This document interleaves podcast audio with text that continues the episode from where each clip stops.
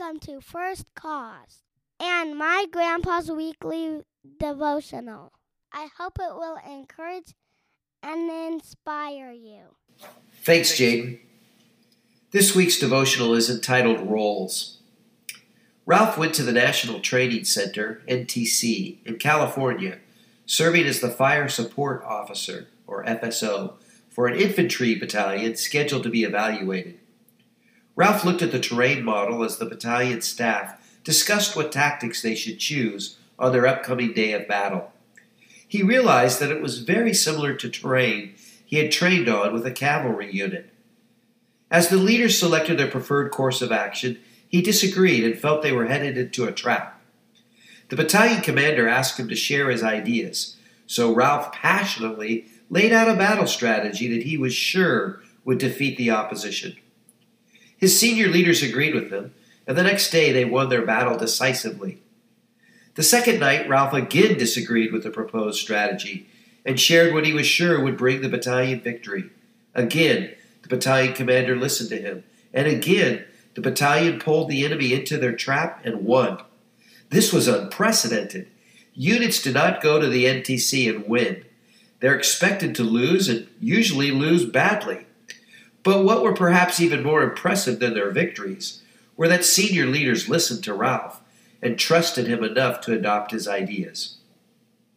Our passage of meditation is 1 Corinthians chapter 3, verse 5. What then is Apollos? And what is Paul? They are servants through whom you believed, and each has the role the Lord has given. In his letter to the Corinthian church, Paul addressed envy and strife occurring between the believers, some championing Apollos, a gifted leader, while others backed Paul.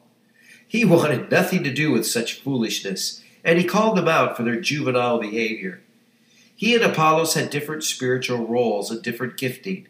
It was inappropriate for factions to form. Had Paul operated from pride, he would have exalted his responsibility and perhaps downplayed what Apollos did. Instead, he was secure in his skin. He knew his role.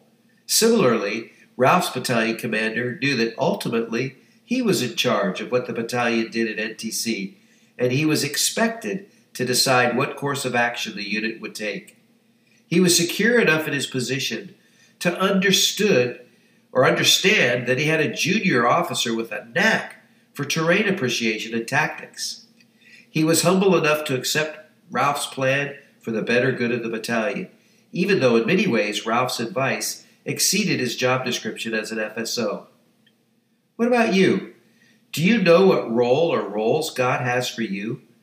Are you comfortable speaking up for what you believe is right and for leading from the strengths God has given you? You may get slapped down. You may serve insecure leaders who don't appreciate your wisdom and who are insecure with letting you be right. That's okay. Be respectful. Pray for them. Yet, by appropriate means, be willing to let God use you in your strengths. Your role is important, and there may not be anyone else available or willing to do what God has gifted you to do. When you function correctly in your role, you become a genuine role model. Our inspirational thought is from Barry Bonds, who said everyone in society should be a role model, not only for their own self-respect, but for respect from others.